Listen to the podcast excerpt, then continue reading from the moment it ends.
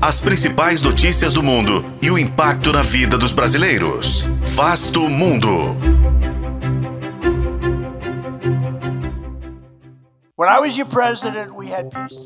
Uma pesquisa do New York Times mostrou que cinco dos seis swing states que garantiram a vitória para Joe Biden em 2020 viraram para Donald Trump, o que garantiria, ao fim, 300 votos para o republicano, mais do que o necessário para ser eleito presidente dos Estados Unidos em 2024.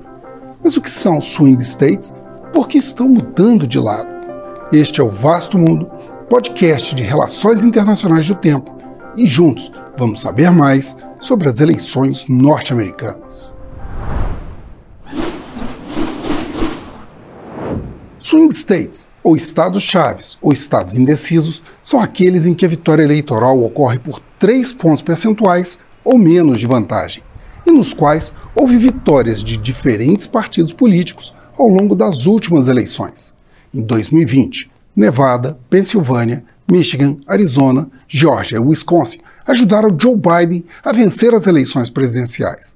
Mas uma pesquisa do New York Times e Siena College mostra que somente o Wisconsin se mantém com maioria democrata. E preocupa a virada especialmente em dois estados, Pensilvânia e Georgia, que somam 36 cadeiras no colégio eleitoral e foram alvos de duras disputas judiciais por causa do resultado. Os pesquisadores do Siena College apontam alguns fatores para a mudança.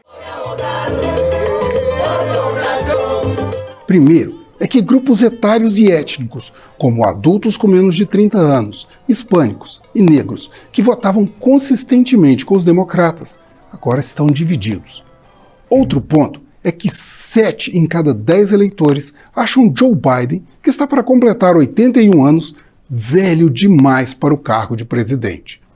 E dois terços dos eleitores norte-americanos acreditam que os Estados Unidos estão no caminho errado em questões chaves, como migração e economia. O país registrou a entrada de até 8.600 pessoas por dia na fronteira com o México em setembro, apesar do pacote de maio em que Biden anunciava deportações e impedimentos de retorno por até cinco anos de migrantes ilegais detidos.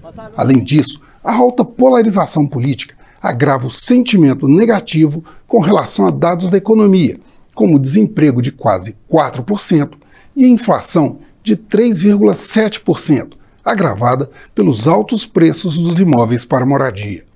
Pontos que deverão ser explorados por ambos os lados até a eleição de 2024. Eu sou Frederico Duboc e este foi Vasto Mundo. Acompanhe este e outros episódios no YouTube, nas plataformas de streaming e na programação da FM O Tempo.